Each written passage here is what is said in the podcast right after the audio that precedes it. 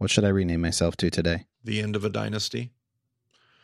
The sun sets. The Mahomes sun is setting. And what a beautiful sunset it is. Wow, you talk about him like he's Tom Brady. Practically, yes, with Joe Burrow on the scene. Okay. Nobody's, nobody's now. Now who's talking crazy? Did I miss? Nobody's looked as old. Did I miss some football talk? No, I was saying we should just go ahead and we're like we keep dipping into the actual content. We should just get it going because that way we don't, you know, use up all the good juice.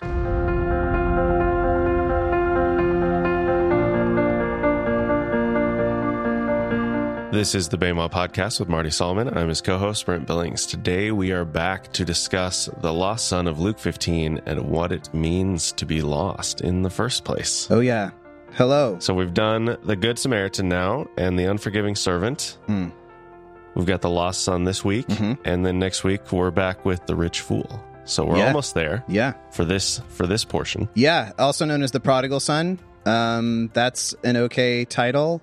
I was, uh, Brent, we were talking a little bit before we started recording about how I think most people don't know what prodigal means. And if they do, they're guessing based on what just they know of the story. And in that case, they're probably guessing the wrong definition. But uh, we, we don't need to use that. I like I like the lost son um, because, you know, it's we got the lost sheep and the lost coin. And so the lost son as part of that kind of uh, triptych feels right to me.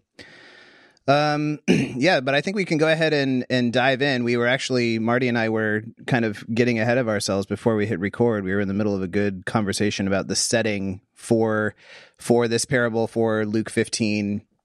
Um, so why don't we go ahead and just start a little bit and we'll we'll dive right back into that conversation. Perfect. Okay, so Luke fifteen.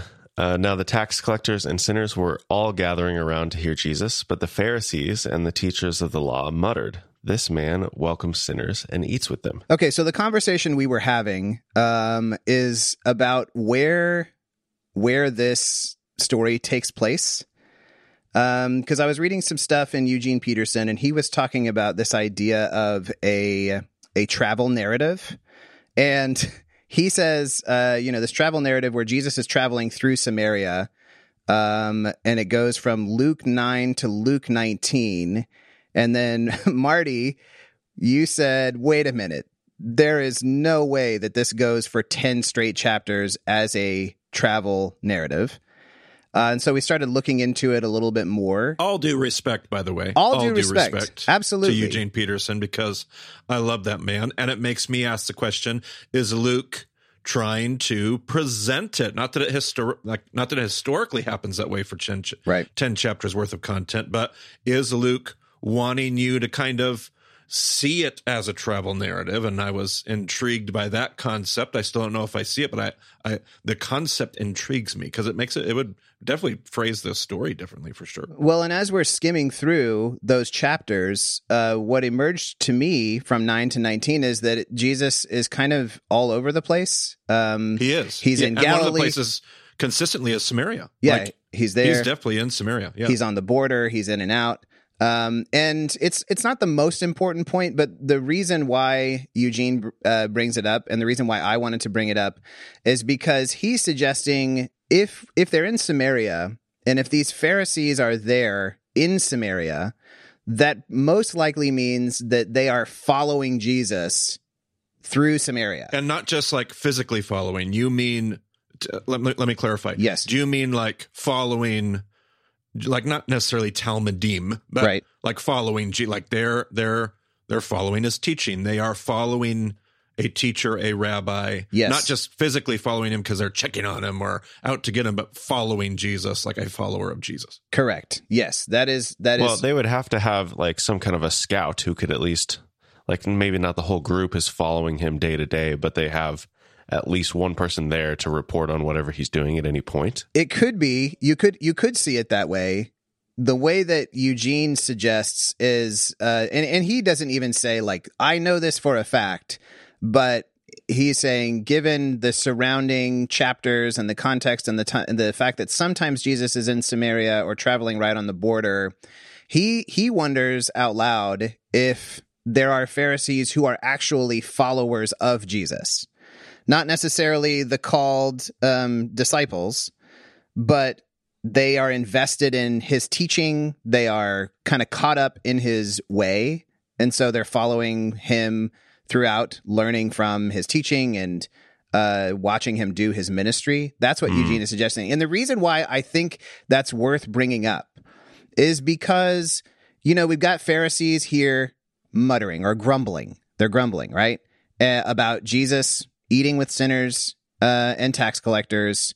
And it's like the stereotypical, oh, those Pharisees, they're so self-righteous, they're so judgmental, you know, whatever word you want to use. Uh, and I, it, we tend to paint them with a really broad brush. Wouldn't you agree? Like the way we talk about Pharisees generally is like, they're just kind of bad guys. Yes. Yeah. And so Eugene says, and what I think is bringing up, like maybe there's, maybe they're not monolithic. Like maybe there are some Pharisees who are like that. But it's also possible that there are Pharisees uh, who are intrigued. I mean, like you've got the story of Nicodemus in John, right? That everybody's very familiar with. Uh, not every Pharisee is that kind of wicked, uh, gonna like judge you and look down on you any chance they get. And so I just want to try to like offer the possibility, just try to humanize our audience here in this parable. You got tax collectors, you got sinners, you got Pharisees and teachers of the law, and they are grumbling. Let me jump in here and just please give two cents to, like, I, I totally think that, despite a travel discourse or not, is a totally valid reminder. Uh, Amy-Jill Levine has just come out with a new book, Brent. We didn't have it when we did session three. I haven't even read it yet. It's been recommended by everyone. Amy-Jill Levine's one of the foremost scholars today on Second Temple Judaism. Um, she's at uh, Abilene University, if I remember right. And uh, she wrote a book called Pharisees, I think, and something like that, The Pharisee or Pharisees. And she is writing that book to try to correct all of these stereotypes that Reed is speaking about and to. And I, I think we made the point a few times, multiple times in session three, but I still wish we would have made the point even more clearly, which is what Reed is, is saying. The Pharisees were not a monolithic group. You had Pharisees that were Shammai Pharisees. You had Pharisees that were Hillel Pharisees. I think it's totally plausible, and I'm somewhat irritated that I haven't considered in my mind's eye, like I haven't seen small groups of Pharisees following Jesus, because there would have been, there would have been, mm-hmm, mm-hmm. there would have been Pharisees that agreed with Jesus's yoke and his teaching and following him. Sure. Mm-hmm. Absolutely. Now they're not the twelve. They're not, but uh, plausible that they're going with him into Samaria. Sure. Absolutely. Yeah, absolutely. And I don't think we remember that enough. Is that, is that what's going on in this story? Are these Pharisees? I'm not sure I'm there yet, but a very, very plausible, we should consider that more. Mm-hmm. Even in this story, that that's that's who's around. Like, how many times do Pharisees come and ask Jesus? And sometimes we're told, like in the Greek, it's a test. Sometimes it's just a question. And I wonder how many times those are like Pharisees that are legitimately asking Jesus a question because they're legitimately following him, around him, buying into his teaching, and they've got a legitimate question. Yeah, and I think maybe a literary um reason to think that maybe this this could be those kind of Pharisees who are following him around is because of this word grumble. And I want to get to that in a second. But I just want to say, I do think it is so important for us to remember and to like uh, give nuance to the Pharisees, because here's the thing. I think uh, if we could see uh, the truth for what it is, probably the characters that most of us here in American Christianity, evangelical Christianity, probably the characters we should most readily be identifying with are the Pharisees. But because we paint them in this kind of stereotypical way, we are blind to that. Like we don't see that they actually, that we are like them. And that's not, uh, that's far from, uh, an attempt to like slam us for, oh, we're like the Pharisees, but more like, I think we'll get a lot more out of these stories um, when we recognize that we share some things in common with them. And maybe the way that Jesus speaks to them, we can hear it in a similar way, and it can affect us, hopefully in a similar way. Um, yeah, so it's important for us to remember. I feel like, yeah, I think, and there's such a gradient scale, but I, yes, like there are, let me see if this sounds as clever out loud as it does in my head, so be careful. Um, I feel like there's a, a camp of religious folk, whether it's Pharisees in the Gospels or today evangelicals, that are self-righteously religious. And then there are some of us who are religiously self-righteous, like, I, I when in the co- in the chosen commentary we had in this session, in session six, I talked Boy, about it'd be how helpful I, if Reed had seen that. Oh, man, I'll tell you, I talked about how I resonate with the Nicodemus character probably more than anybody in the whole series, because I feel like I absolutely have a Pharisaical reality about I want to follow Jesus. I'm in on the gospel, but there's a little bit of my religious faith expression that gets in the way. Mm. But because we only focus on the Pharisees that are like radically self-righteous, we only fo- focus on that picture of them, mm-hmm.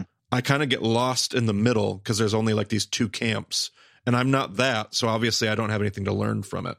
Right. And actually I feel very, I, I may not express my, and, and again, I try not to use Pharisee in like a derogatory way, but I try not to express that worldview in some of those extreme ways, but darn it if I'm not falling victim to that religious expression yeah. all the time. Yeah. The book, by the way, is called The Pharisees by Joseph Sievers and Amy-Jill Levine.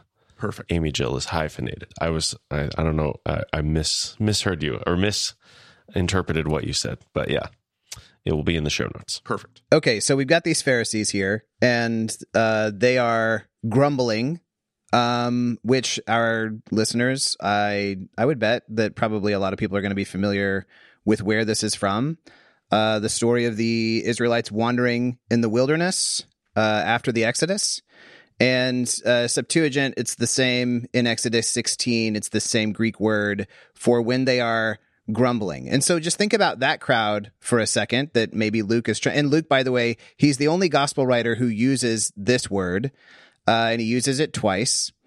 And if he is wanting to link us back to that story, then just think of those people wandering. When they're grumbling, like, would we say that they're grumbling because they're they're bad? Definitely grumbling because, uh, uh, I mean, they're in the middle of a wilderness that they don't know, and they have no sustenance. And yes, um, I.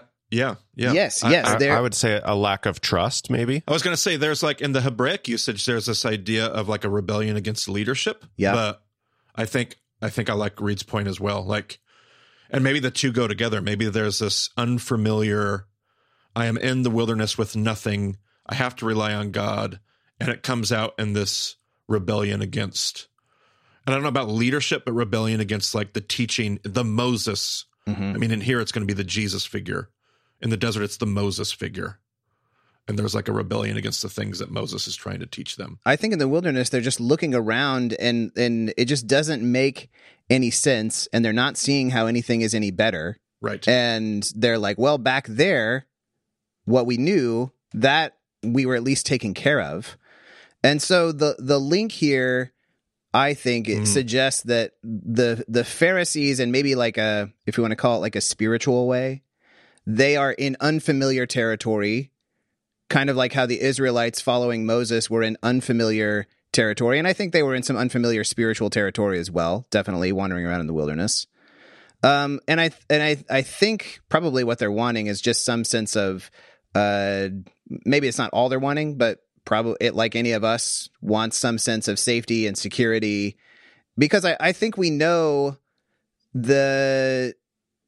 there is like a, a kind of discomfort or an unfamiliar spiritual territory um, that you might ha- that some of us might have experienced when you find yourself uh, like the Pharisees here with the, the tax collectors and and the sinners, where you find yourself living and practicing faith alongside people uh, that to our eyes, like they they're threatening to tear down what we feel called to build up. So, you know, maybe you find yourself in a worship space in a church where there are people who like uh, have it's like a maybe a moral thing, you know, where you think the way that they live their life isn't necessarily moral, uh, or you feel like their doctrine isn't necessarily orthodox, or maybe it's like a, a political thing. But that discomfort is like, it's like you you have a desire, and I think the Pharisees here, I'm going to presume, like they have a desire and they are making an effort to uphold their call to be set apart. Um, and they, I, it makes some sense to me that if this is the way Jesus is going, there would be a question of like, is this set apart? If we are keeping company like this, like maybe they're being judgmental, maybe they're being condemning, but maybe it's like, hey, we were supposed to be set apart in this way. Is this really doing that? Does that make sense? Yeah, there's like a sense that the whole ground underneath them is shifting. Yes. Um, that if that's not true, well, just like they would have felt in the wilderness when they grumbled, like, that's mm-hmm. why they want to go back. At least I knew what I was working with in Egypt. Mm-hmm. Here, I don't even know if we're going to live and survive, where uh, in the situation you're describing, I don't even know if we're going to theologically survive. I don't know if we're going to make it out. Right. On God's team, if we had the, can't we just go back to the place where we know? Yes, yes. And it's like, we want to stay on God's team. And the, like, nobody would ever say that that's a bad desire uh, to want to stay on God's team. Um, but we talked about, you know, blind spots that parables address. And I think the blind spot here is that in in their desire and in their effort to stay on God's team, to uphold that call to be set apart, they don't see that they are pushing away the very people that they are actually supposed to be looking for. Uh, and there's um, there there's there's a lot that could be said about looking for things. Marty, I know that you like love uh, this this teaching uh, on these parables. Um, I'm going to mm-hmm. go ahead and, and just so so Jesus tells this parable, uh, verse three. And then that parable becomes three different stories, uh, and they are all addressing a blind spot. And that, that blind spot is so that the you've got the story of the sheep. You've got uh, what you know. There's there's like one out of a hundred sheep is missing. You've got the coin. Uh, out of ten coins, one is missing. You've got the the son. One out of two sons is missing. And the figure in the parable is going to look for that thing. And there are there's some great connections. Uh, I, I know, especially in the sheep one, uh, there's some big remez going back to, uh, I'll just say, some prophets or a prophet uh, that is all about whose responsibility it is to be looking and seeking and finding and all of that. I'll leave that on the table because we have a lot to talk about in this particular parable.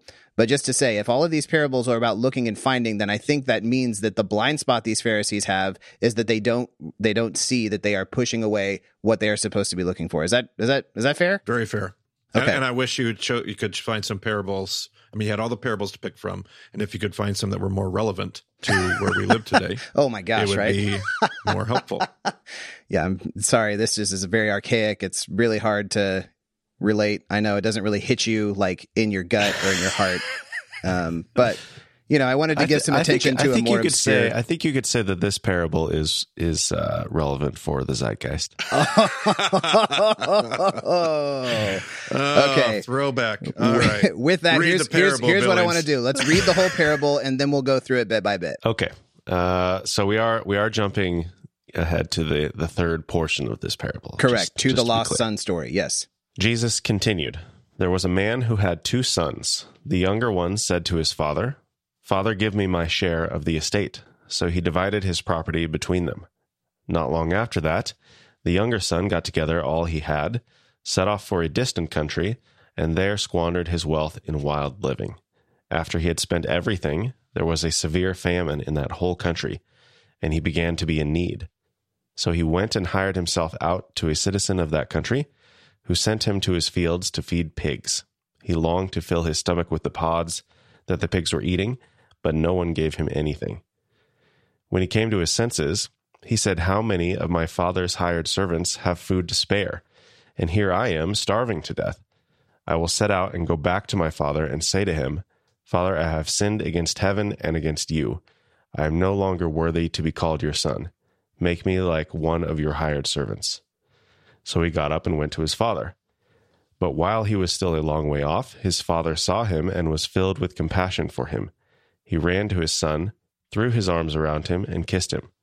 The son said to him, 'Father, I have sinned against heaven and against you.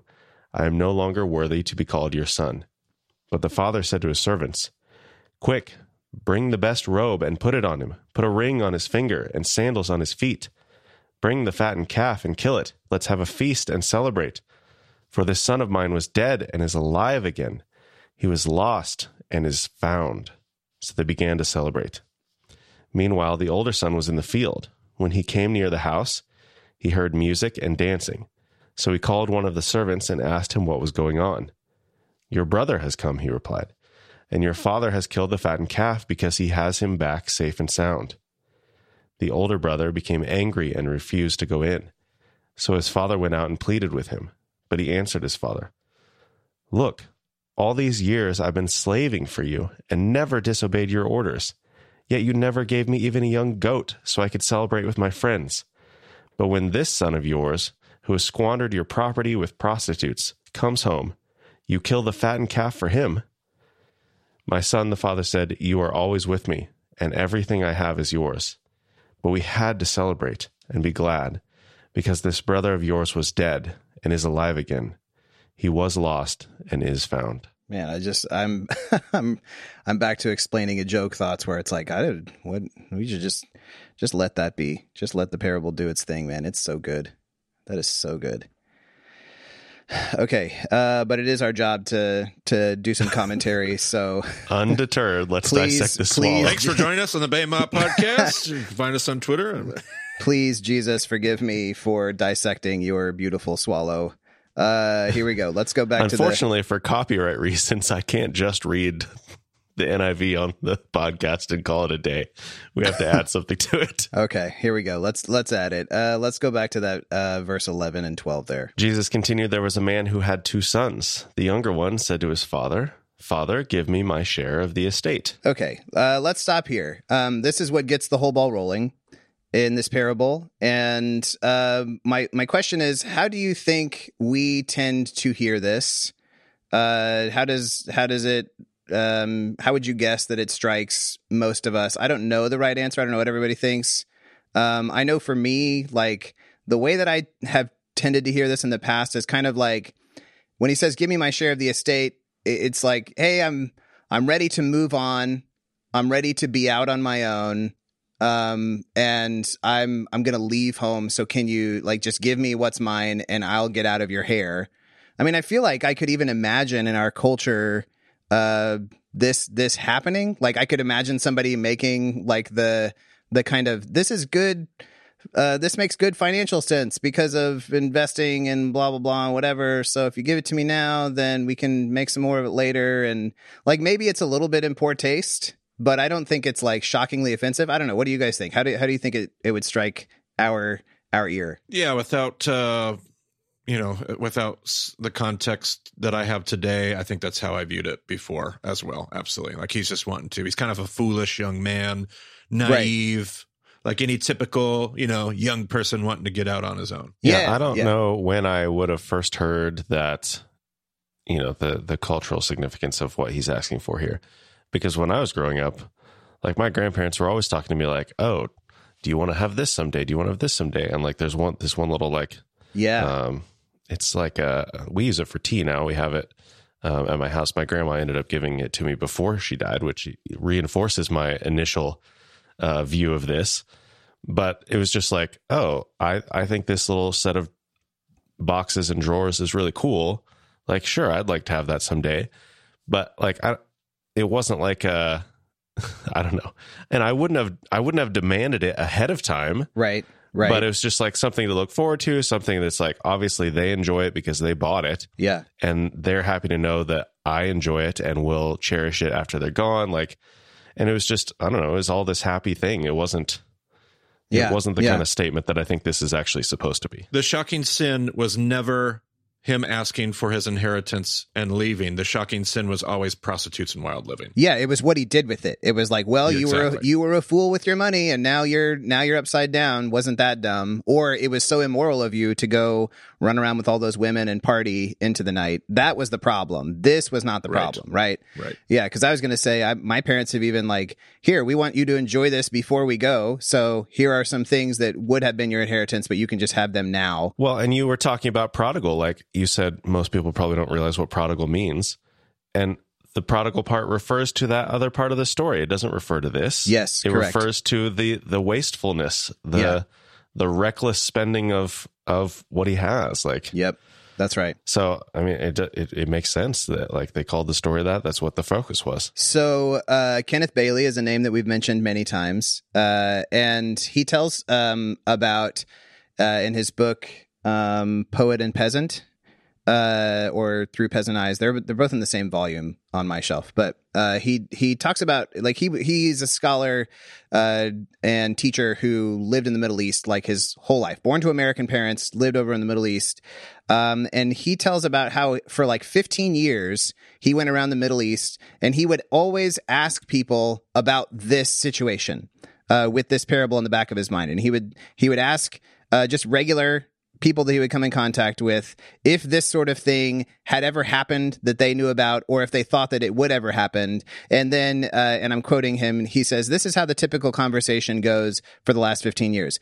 Has anyone ever made a request like this in your village? And the answer is never. And then he says, could anyone ever make such a request? And they say, impossible. And he says, if anyone ever did, what would happen? And they say, his father would beat him, of course. And then he says, why? And they say, this request means that he wants his father to die. Uh, it is there is no way to communicate, hey, I would like these things that are coming to me, without also pointedly communicating, uh, basically, I don't care if you're, I don't, I don't care if you you are alive. Like I would, it would, it would be all the same to me if you were dead. So just go ahead and give it to me now. And it's not just a transaction. It's because in their world, the stuff is literally the father's until he passes away, and then it becomes yours. Mm-hmm. But while the father is still living, it's so it's not just that he wishes he were dead because then the transaction could take place. Right. It's literally saying, I don't even associate your presence, your name, your legacy, your responsibility, your stewardship on this planet. Give me my stuff because you, you're yeah. literally not even here. Yeah, the word for property, Uh, the father's property is, uh, it's, uh, uh, I'm pretty sure it's bios. It's his life. It's like oh, yeah. his, it's his, yes. it's his life that he's actually, it's a substance of him that is going out to the sons. Uh, so then of course the question is like, what do you, uh, you know, hearing that, and I know people already know the story, but just if you don't know the story, if you've never heard it before, like try to hear it with those ears. What do you expect is going to happen to this snot-nosed little kid when he says, you're dead to me, give me the share of inheritance? Like, what do we expect the father to do in the story? And of course, what we expect him to do is exactly what Kenneth Bailey was reporting in his interviews. Well, he's going to beat the crap out of him. He's going to give him a, a good what for so that the kid, you know, changes his stupid attitude and outlook on life, and so that he isn't disrespectful and he doesn't, you know, all of those things. Uh, that's what the father ought to be doing. But of course, instead, uh, the next line, so he divided his property between them. so, yes. so the son is like, hey, drop dead. And the dad's like, okay. Which which just brings me to, like, I think one of the most informative things about parables is just how insane God is sometimes portrayed as being in the parables. Like, Jesus doesn't really have a lot of, uh, it doesn't seem like he has a big sense of propriety about God. He is willing to cast him in these, like, what would be, I think, like, there's something pretty, I don't know, uh, like cowardly. Like, I think the audience would be like, this, this man is not like, uh, you know, he's not really a man. Like, he's weak. He's just bending his knee to his son. Like, what kind of a man is that? Right. It just seems totally insane. Like, you think about other parables that we're going to get to, like the king in the unforgiving servant parable, who has somehow let a servant run up a debt that is like ten billion lifetimes worth of debt. Like, you're going to bankrupt your kingdom, dude. That's like a really stupid financial policy. Or the the laborers in the vineyard, when he's like paying the guys who have worked for an hour, an entire day's wage. Like, if we have any business owners here who pay employees, like, you're not going to stay in business very long doing it like that. Uh, even like in this same chapter, like the, it always seems weird to me that a shepherd would leave ninety-nine of his flock to go find one. Um, because if you think of it as a, like a financial investment, It's like, oh, well, if there's potential danger to the ninety-nine, better just leave the one uh, and stick with those ones. Well, or like like in the Good Samaritan story, the format that you expect is the priest, the Levite, and the Pharisee, but it ends up being the priest, the Levite, and the Samaritan. Yeah. Oh, yeah. And it's it's it's. Uh, I, I think there's there, there's another thought I had about this, um, that God is willing to to or God, sorry, I'm going to go back to the story. The the father in this parable, at very much his own expense, is willing to just let this son go and do this thing. Uh, that it's like, you're going to make a big mistake, and of course the father, like the father's got to know, right? Like he's. He's got a sense like it's probably not a very good idea for this for a kid to have all of this inheritance, but he lets him go and do it anyway. Like he he lets he lets him make mistakes at his the father's own expense, which for attentive listeners, I think, well, at least for me, it makes me like gut check. Okay, so the people that I know, even my own kids, like.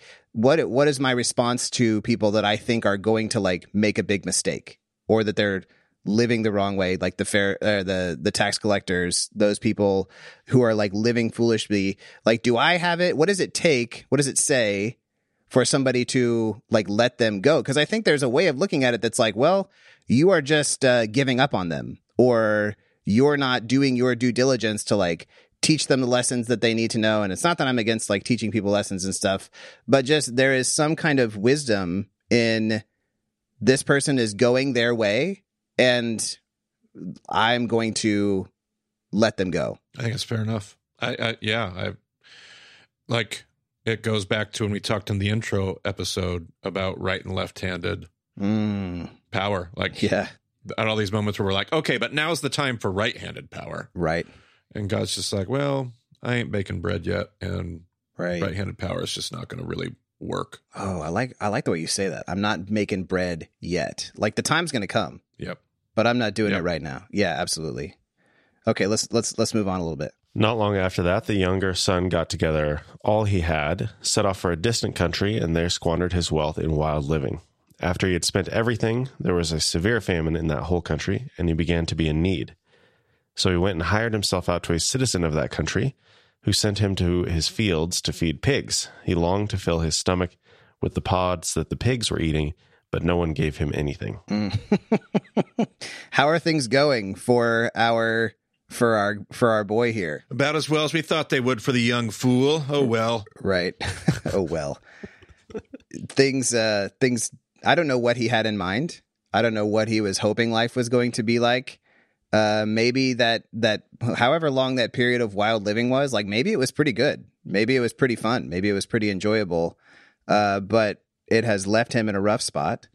Um, so he's off in a distant country, uh, and he's squandering his wealth, um, which I'm not gonna, I'm not gonna give away a ton from, uh, Marty's, Marty's lessons, uh, when you go travel and do the, the study trips with him.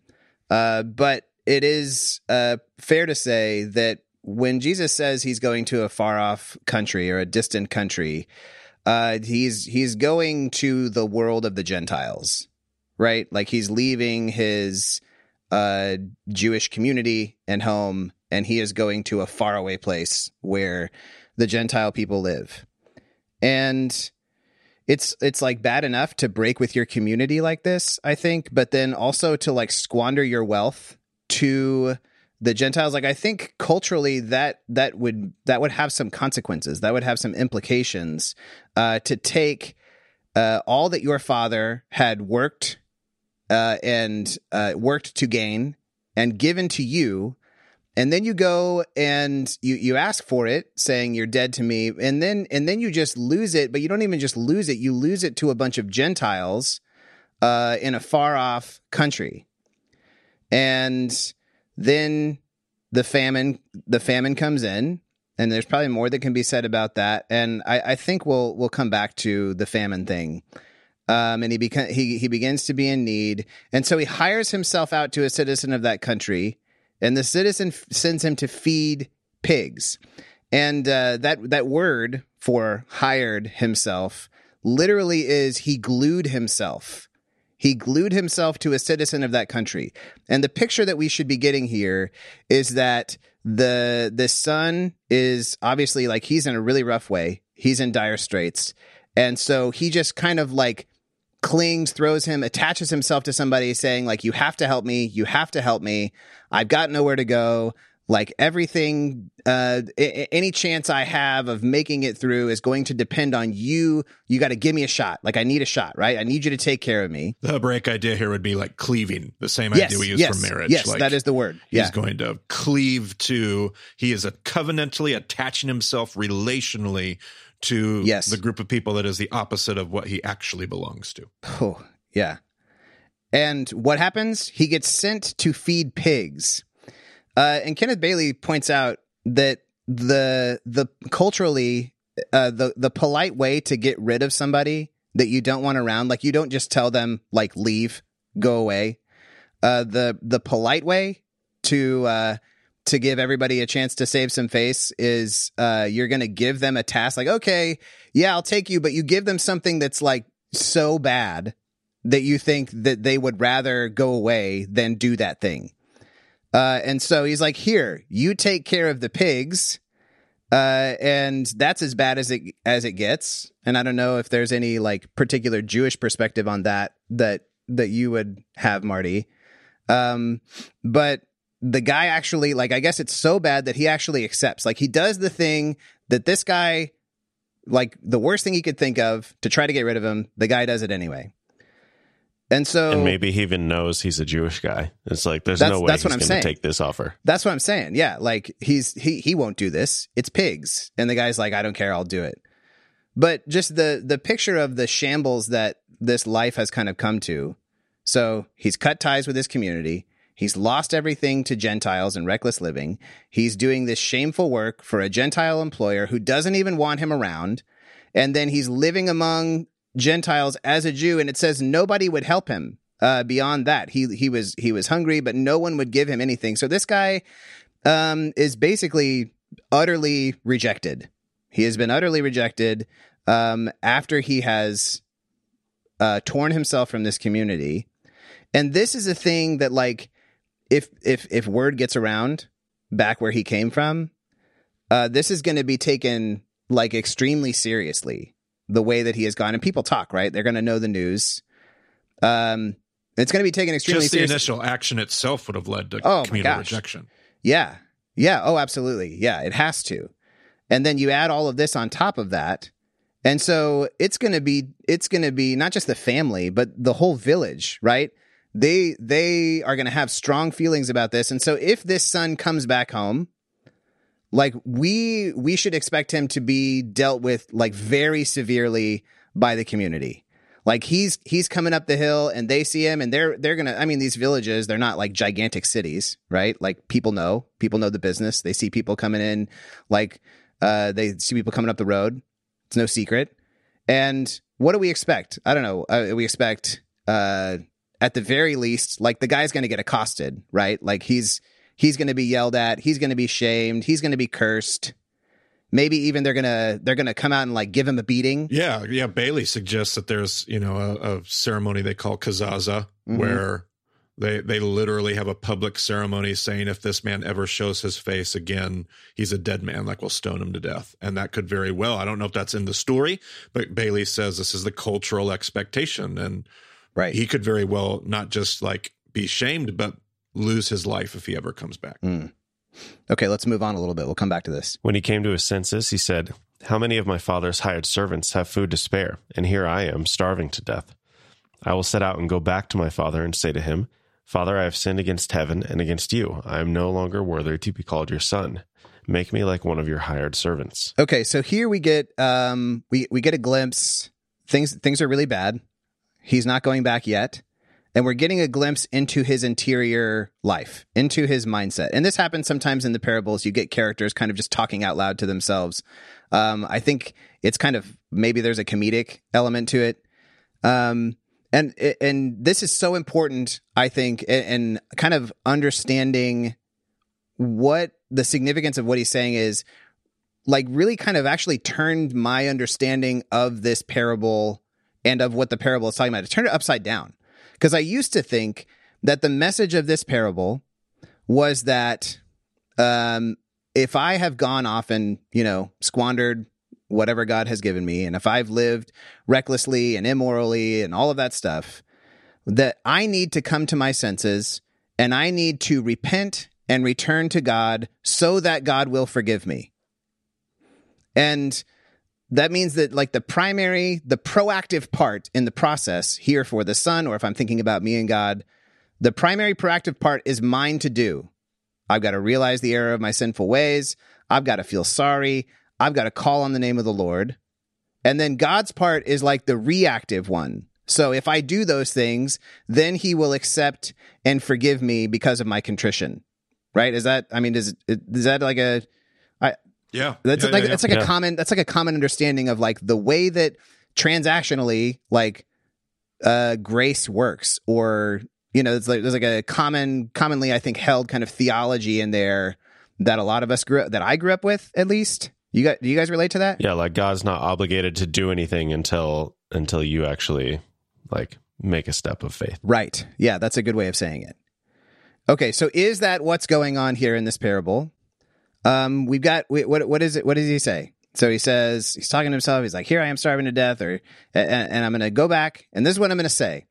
I'm going to say, Father, I have sinned against heaven and against you. It's in the text. Man, Marty, I was going to, I was going to, st- you just ruined my chance. That's what I do. I'm practicing do. being a mini you right now. And I was about to say, do you know where it is? You, do you know where that long. comes from? You paused too long. You knew I was going to pounce on that pause. Sorry. Okay. It's in the text. You guys know where it is? How you just did it again? It's in the text. It's in the text. Okay. So this guy, uh, he's he's quoting another ca- character in Scripture, um, who says this exact line, more almost exactly this line, and. Also, I think it's interesting to note that this other character is also saying this line in kind of similar conditions.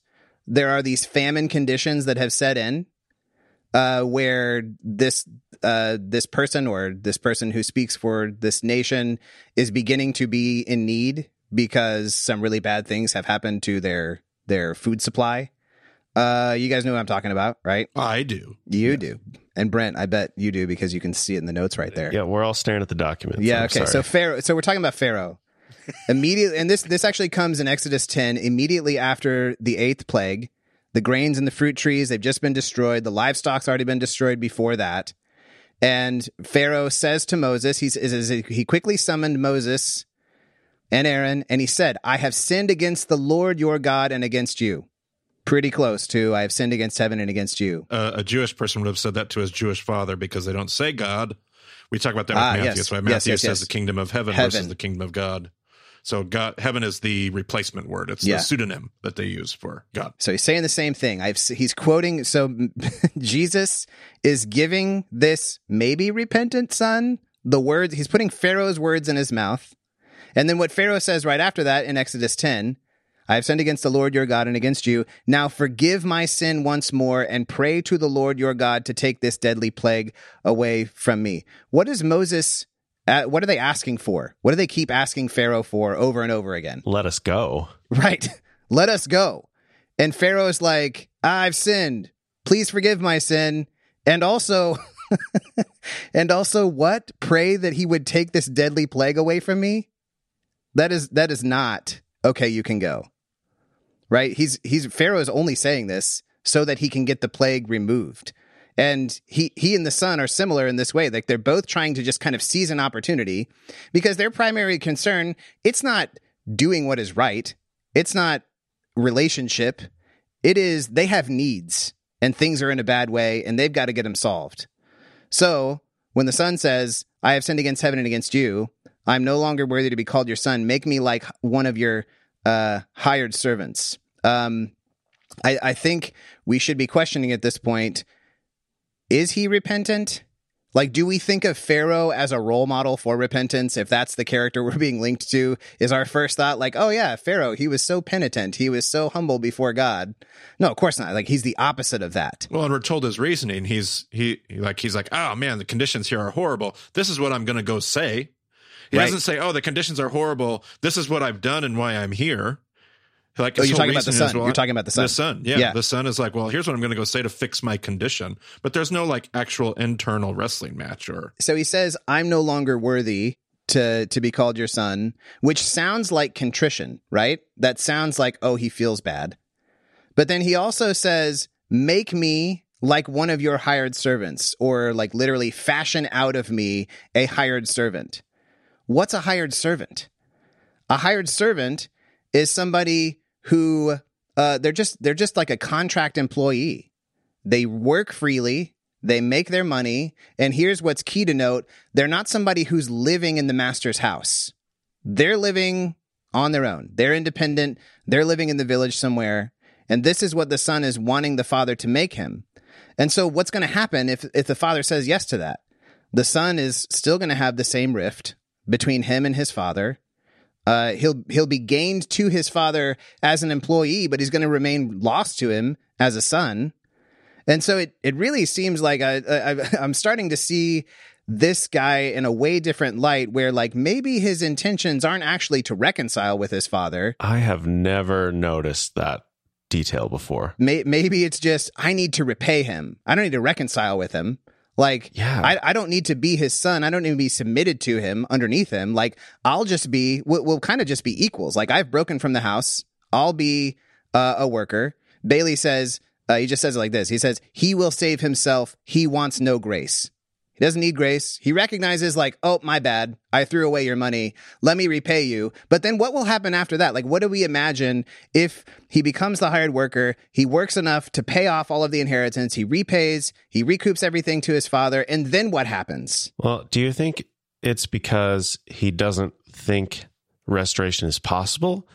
Or because he doesn't actually want restoration? That's a good question. I, I don't think there's anything to suggest the former. I have to assume the latter. In the Remez work, in the language that's used, there's no indication in my mind, at this point in the parable especially, we'll see what Reed has to say later, but at, at this point in the parable, there's no indication that there's any contrition.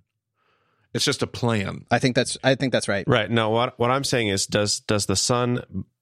does he think like, oh, I I now realize how serious it was what I what I did and said, and I realize. Yeah, I, I don't think there's anything in the language to suggest that. Maybe he doesn't grasp it, because what if if it's true that they would get together and say, yeah, this guy's dead to us, and if he comes back, we'll make sure he's dead. Like if he if he actually understands that, why would he go back? But if he doesn't actually, if he just wants to save himself. Like, why doesn't, I mean, I guess he can't get anybody else to hire him, but just, I don't know. It just seems, it's it's a weird thing. I think that's the key thing is like where he's living in that, commu- whatever community he's in, nobody wants him.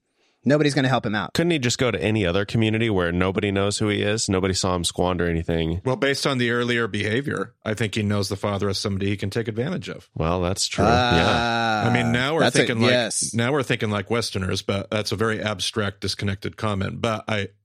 I no, I like. think I think you're right, Marty. I think that's totally valid. Yeah, I I think his because I think I, I think it's very reasonable to think that his impression of his father is that dad is a pushover. Yeah, and he has been by our metrics. He has been right. Well, and by their cultural metrics, like like he he should have he should have beaten his son right into submission, and and yet. I mean, I, I could just imagine the, the jaws on the floor right. of everyone else in that family, everyone who works for him, like seeing that happen and like, what? So, sure. Okay. All right. Let's let's go on because we're getting to the heart of the story now. And we're on track for about a four hour four hour episode at the moment. Cool. It'll be good. Yeah, it'll be great. poor, uh, poor Reed. That's what happens. Uh, That's what happens when you pick these really obscure, dry kinds of parables. You got to just do a lot of explaining. Yeah, should have gone with the kingdom of heaven is like treasure hidden in a field. Boom. Boom, done. Okay. Uh, so he got up and went to his father, but while he was still a long way off, his father saw him and was filled with compassion for him. He ran to his son, threw his arms around him, and kissed him. Man, it get, it gets me. It gets me every time. Like, there's just every single word in this sentence. These couple of sentences, like every single word, I feel like you could just like, uh, you could just savor. You could roll it over in your mouth. You could you could chew on it for a long time.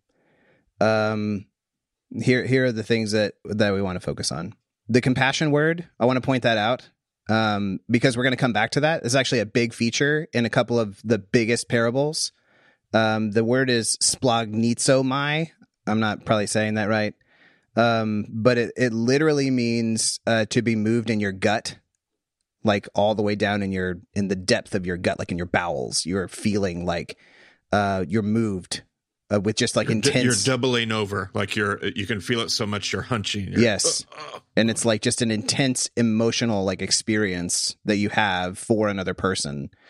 And so, if you remember what we talked about with uh, the Good Samaritan, this word, when it comes up in the parables, uh, and even in the Gospels about Jesus himself, the the experience of splagnizomai, of compassion, it always, always, always, always leads to that person acting to save the person that they are having compassion for.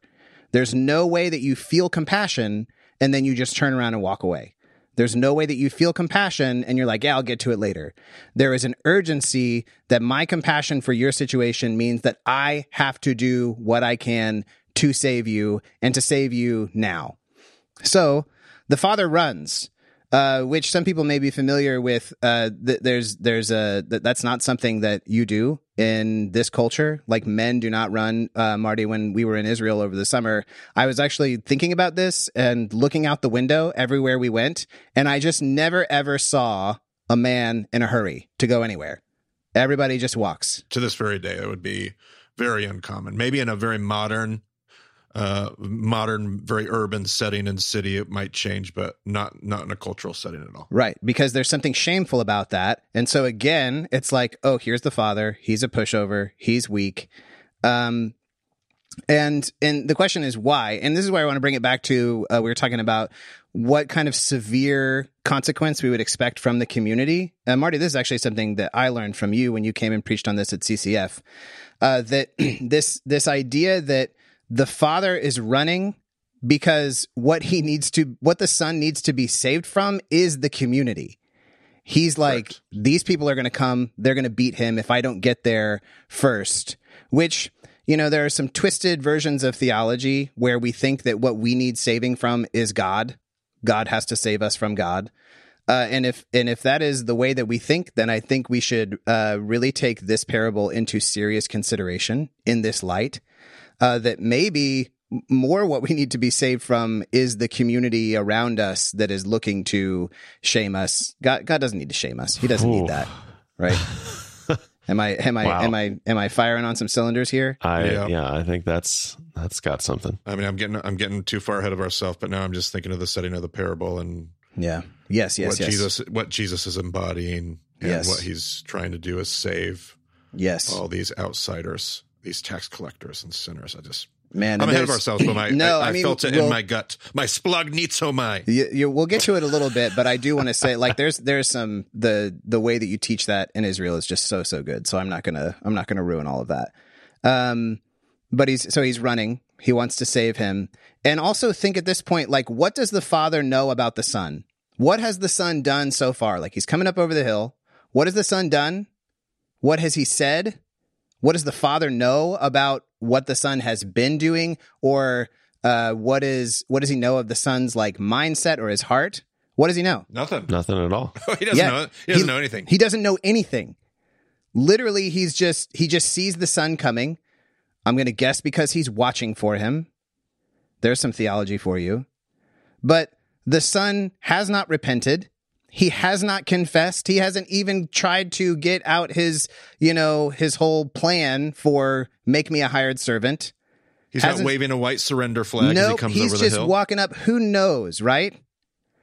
And I'm I'm going to now theologize a little bit and say, apparently, God doesn't need any of that. He doesn't need the repentance or the confession or the I'm so sorry speech in order to run toward us. In order to embrace and kiss us. He doesn't need a speech about feeling bad. He doesn't need a promise to do better. He apparently doesn't even need us to feel bad. And this is like the challenge. This is a challenging thing about this parable for me is, as far as I know, from the narrator's point of view, this son still has some twisted motives, right? Yep. And yet The father goes out and it's like, I don't care. Any any any open doorway I have, any chance I have, I am going to run to you. And so to, what I'm... To use your previous terms, God is being proactive here. Ah, yeah. Rather, he the is father. the proactive one, right? And so repentance is not a gatekeeper for forgiveness. It's not a gatekeeper for, for forgiveness. Far from what I originally thought about the need that I have to do all of these things.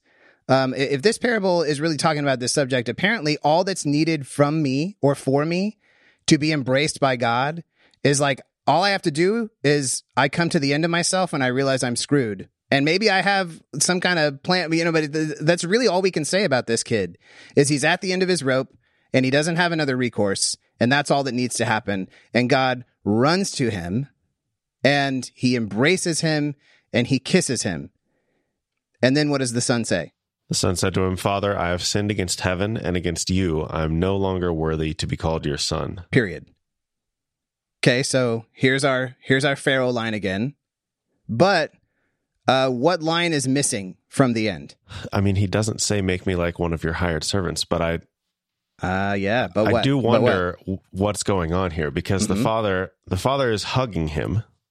And like, I don't know, I I feel like I know what it's like to have somebody just squeezing me as hard as they can, and I'm like trying to say something, and it's like, I can't really... I mean, obviously I can talk, but... Yeah, the, the next, next verse. Yeah, the next verse. The father like said to his servants, "Quick!" Like yeah. he's. It yeah. seems like he's interrupting him, yep. but I don't know. Yep. It seems that way. I don't know. This is what Marty and I were arguing a little bit about in Israel. And honestly, yeah, I knew where Reed was going, so I was trying to cut him off at the pass here. At the end of the day, you were trying to interrupt me, like like you think the father is interrupting the son. I really like your point, Brent. I really think that you're right. I think the father interrupts him here. He kind of is trying to get it out. He's still not repentant. Yeah, I like that, Brent. That's good. I do, I don't know. I don't I mean, know. It could, it could I be. Think it could I, be the father does step back as the son is speaking. Like he, like his son is addressing him, Father, and that's like he's he's not saying, "Hey, man." Like he's saying, "Father." He is addressing him in that. So maybe the father is stepping back and listening to his son. Yeah, like it's like it. And then no, like there's it this says pause, in verse- and he just sits with it. It's like, no, ridiculous. Quick, get the best rope. Like. Uh-huh. Maybe that yeah. is all the son says. I don't know. Yeah. No, that's, all those so, details are included in verse twenty-one b. Here, here is here is why I like it if he doesn't interrupt him. And at the end of the day, I actually don't think this is a huge thing, but here's why I like it if he doesn't. Because if he's not interrupting and the son is getting it out there and Jesus is intentionally leaving these words out of his mouth, what that means is there's a change in this guy's mindset now. That he's not interested, like, yes, he feels the contrition of, I'm no longer worthy to be called your son, and maybe he doesn't know what else to say beyond that, but he's dropped the plan. He doesn't have a plan anymore to try to, like, uh, you know, get even with his dad. He doesn't want to live outside of the house. Uh, and so some kind of change has happened, but it, it, I think the the key thing is that this is all after the father has embraced him. This is all after he has kissed him and accepted him. Uh, and, and it shows me, and I don't think this is, so Marty and I, we disagree about, like, is the guy changed at this point or is he not? Is the father interrupting or is he not? But I don't think that Marty would disagree that the idea that I'm coming away with is the only thing that really can transform us is to experience the mercy of God. And one hundred percent. Rabbi Paul would say it's the kindness of God that leads us to repentance. Boom. Yes. So we need to stop assuming that there are like all these barriers and hurdles that we need mm. to clear in mm-hmm. order to be forgiven. Like we don't we don't need to change or make up our mind about something or say a certain prayer or whatever, and then we are forgiven. Mm-hmm. I, I think instead we realize we're at the end of our rope, and that in that moment when we realize that, God is already there embracing us. Mm. He's already there. Yep. And then because this guy, this kid is like so surprised, so blown over by mm. uh, God embracing it, then or the father embracing him, mm-hmm. then maybe there comes a chance after. Like then they'll they'll have some conversations, right? They're going to be there. There's probably going to be some confession, some repentance, some expression of sorrow, and all of that. But it's specifically the mercy, the kindness, the grace that causes that to come about, and not the other way around. Mm-hmm.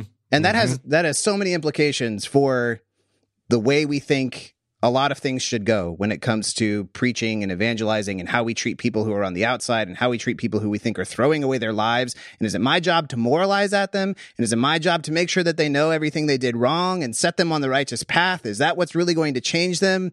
This story says no. That is not what is going to change them. Unbelievably, almost impossibly, what is going to change is a merciful, gracious, unwarranted, surprising embrace that doesn't care, doesn't need to know, right? Oh, now we're preaching. Okay. Yeah. We're going to we're, we're we're going to get through this last part. That feels like a great place to close, but this story's not over. Should we close? We could, I mean, okay. I no, mean, we got okay. we got to right, keep right, going. Right, okay. keep going. I'm, I'm just okay. saying, if you did close it right there, like that, that feels like a satisfying conclusion. But the story isn't over. It's not exactly. over. Exactly. Yes. Thank you, Brent. Jesus doesn't like you. You expect Jesus to close the parable there? Like, what a parable! Holy smokes, what a parable! But he, but Jesus is like, nope, not the closing. Okay, so go ahead with the next uh, verse here. Uh, and actually, let's just go twenty-two through twenty-four here, Brent. But the father said to his servants, "Quick, bring the best robe and put it on him. Put a ring on his finger and sandals on his feet. Bring the fattened calf and kill it. Let's have a feast and celebrate. For the son of mine was dead and is alive again. He was lost and is found." And they began to celebrate. So there's some really good stuff that I'm going to leave out for now from Capon about partying. Uh, shout out to my people who were with me in Israel uh, when we were on the trip, and we sat in the hotel lobby, and I read you the whole thing about uh, the party is what it's all about. Uh, that's about this parable. Um, I guess just come on a trip, everybody. The next time I'm on one, and I'll read it to you too. Or read, or read Capon. Yeah, I'll, I'll read it. Okay, so uh, this really does feel like this right here should be the end of the parable if it's going to fit the same form with the other two in this triplet. Uh, so the, the sheep one, the, the lost sheep, how it ends, it says, "Then he calls his friends and neighbors together and says, 'Rejoice with me, I have found my sheep.' The coin one, when she finds it, she calls her friends and neighbors together and says, 'Rejoice with me, I found my lost coin.' This one right here, 'Let's have a feast and celebrate, for this son of mine was dead and is alive again. He was lost and is found.' So they began to celebrate." And that really, like, if it's going to be a mirror of the other ones or follow the same form, this is where it should end, right? And yep. This is where they begin to celebrate, right? And this is where our context setting comes back in. And who is Jesus? Like, what's the setting here? Who's listening to him? Pharisees and the teachers of the law, whether it's followers of his or not. Whether it's followers of his or not. And what were they doing? Grumbling. They were grumbling. And grumbling feels like the opposite of partying to me. Like, if you're going to be a grumpy goose, you're not really in on the party. Yep. And so I, I, they began to celebrate. And I don't want to steal too much of your thunder here, Marty, but it's so brilliant because I really do imagine Jesus is looking at them when he says they began to celebrate. And I can almost hear him saying, right, to them in a pointed way.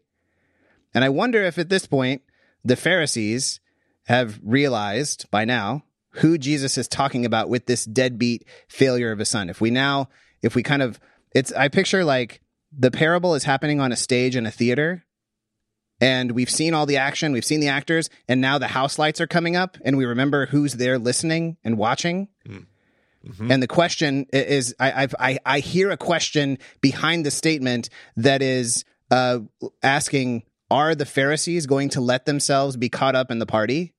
Yep. Are they going to be glad at what the Father has found? Are they going to uh, be glad that what they have received uh, is their very brothers and sisters? Will they recognize, uh, will they remember that they also have been called to this same very, uh, this work of looking and finding? Uh, that's, that's the question. And then we get more, we get more of a story, which... Uh, Eugene Peterson, he talks about it as a fourth story. I think about it more like an epilogue to the story, but it definitely feels distinct because of that conclusion we kind of, that formed conclusion sure. we just read. Let's keep going. Meanwhile, the older son was in the field. When he came near the house, he heard music and dancing. Now, for the first time in this triplet, we see what's happening like as the party is going on. The other ones, it's like the party's going, like call the party, and then it's like end, and you just go to imagine. And what's, I think it's an interesting, uh, the scene shift is now outside the walls. We hear the music and the dancing like through the walls.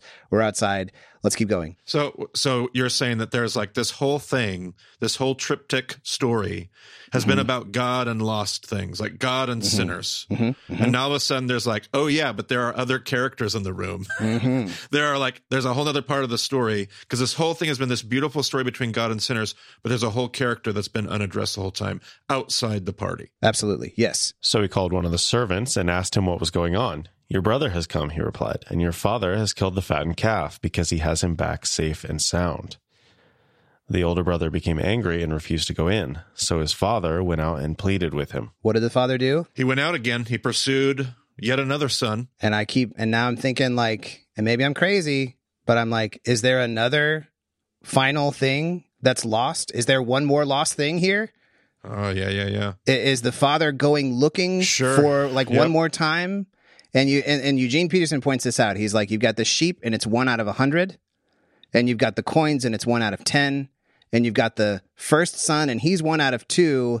But now we've zeroed all the way in, and we're at one out of one. Like there is one thing that is lost, and Oof. he is going out to look for it. To put it, to put it in Tim Keller's words, you have two sons that are both separated from the father. One is separated from the father with his rebellion, and yes. the other is separated from the father through their righteousness. Yes. Oh, it's so brilliant. It's actually the, way he the righteousness that. that separated them from, from the Father. Wow. Okay. Remember how we said that this was totally irrelevant? I'm starting to wonder if maybe this parable is relevant.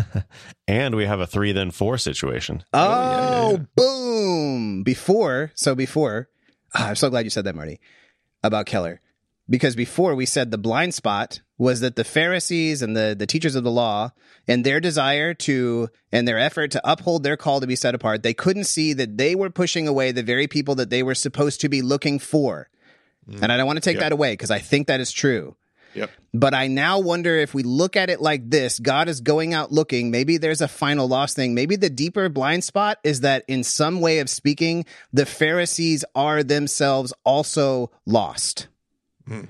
Yes. And also looked for and yes. also found. Oh, yes. Oh, oh. All right, Brent. Oh, okay. Zinger. That's a zinger. I know, man. It's such a zinger. If we look at this as one whole big travel narrative where he's got the same group of people who's with him, more or less, through this whole time following him around. Earlier in Luke, uh, what was it, ten, with the Good Samaritan, the Pharisees expect to be in the story. They expect priest, Levite, Pharisee, and then they're not in the story. And so maybe they're here thinking like, oh yeah, I'm not in this story. And then you get the older son and it's like, oh no, I am in this story. Mm, I was actually the lost thing the whole time that God was ultimately going to come after. Oh my gosh. Okay. Now we're preaching. Now we're rolling. Okay, Brent, I think it's time to I think it's time to kind of just wrap this up and take it home. So let's just go twenty-nine all the way through the end here. But he answered his father, "Look, all these years I've been slaving for you and never disobeyed your orders. Yet you never gave me even a young goat so I could celebrate with my friends. But when this son of yours, who has squandered your property with prostitutes, comes home, you kill the fattened calf for him." "My son," the father said, "you are always with me, and everything I have is yours. But we had to celebrate and be glad, because this brother of yours was dead and is alive again. He was lost and is found." And scene. Curtain drops. Uh, and there's so many things that we could say about this. So many things about this final paragraph. We could talk for another half hour, uh, and I don't want to do that. Um, I want to point out uh, that obviously the, the end is missing. Uh, it it is incomplete because we're not getting like any more mention of a celebration if that's going to go on, because every time we've heard lost and found, we've heard party.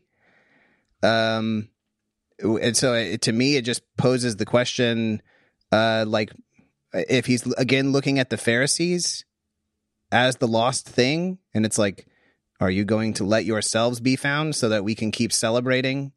Because you're outside the party. And found is like inside the party, and nobody's keeping you out of the party but you.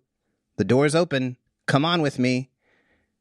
And we don't know. We get to we get to finish the story. It's up to the Pharisees in the room to finish the story for themselves. And and maybe there's a hint, like at the way, at what's really uh, keeping them out. And and maybe sadly part of it is like, uh, so there's some language in here when the, the older son says to the father, "This son of yours." And I, and I hear him actually mocking the dad, because he was like, the dad earlier was like, "This son of mine, uh, he was, he was dead and he's, and he's found. He's, he's alive. He was lost and he's found." And the son is like, "This son of yours." And he won't even admit that the guy is his own brother.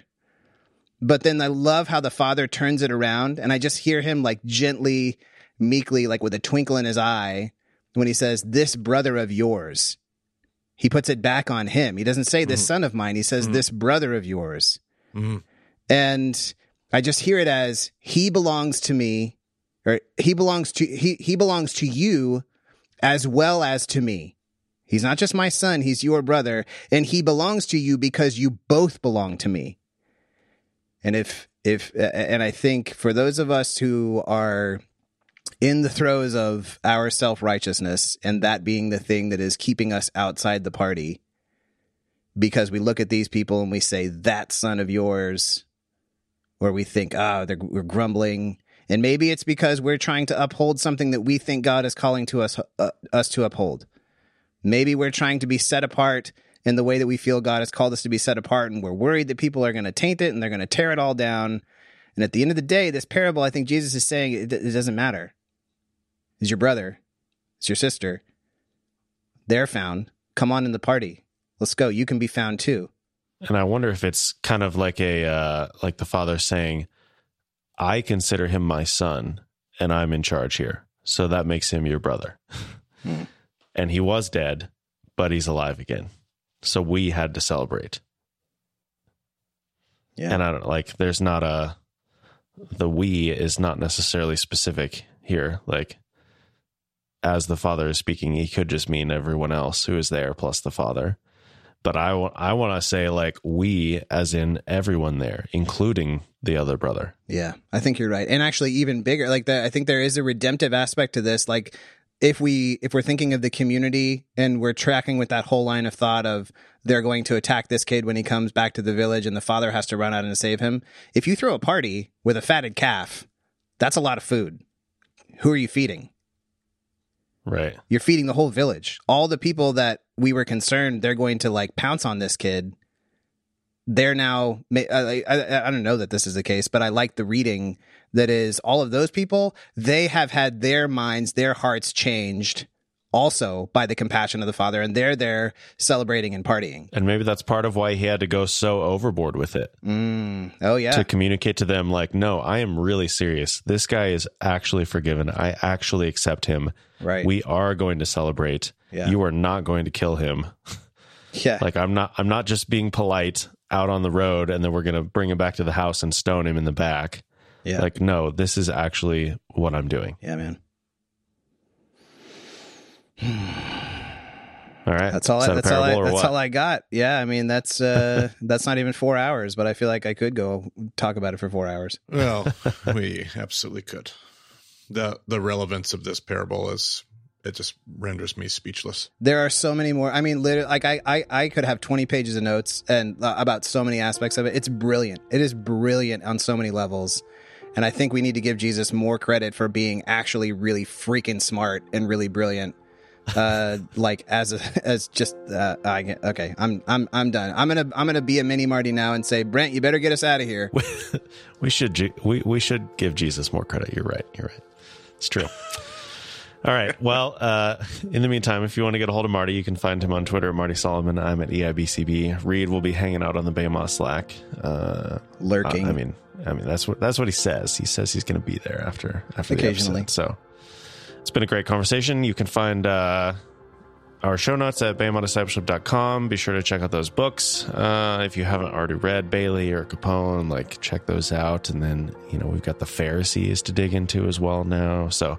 Plenty of stuff to keep you busy, and then we'll be back next week to talk about the parable of the rich fool and uh, and close out our, our uh, parable anthology for the time being. So thanks for joining us on the BEMA Podcast. We will talk to you again soon.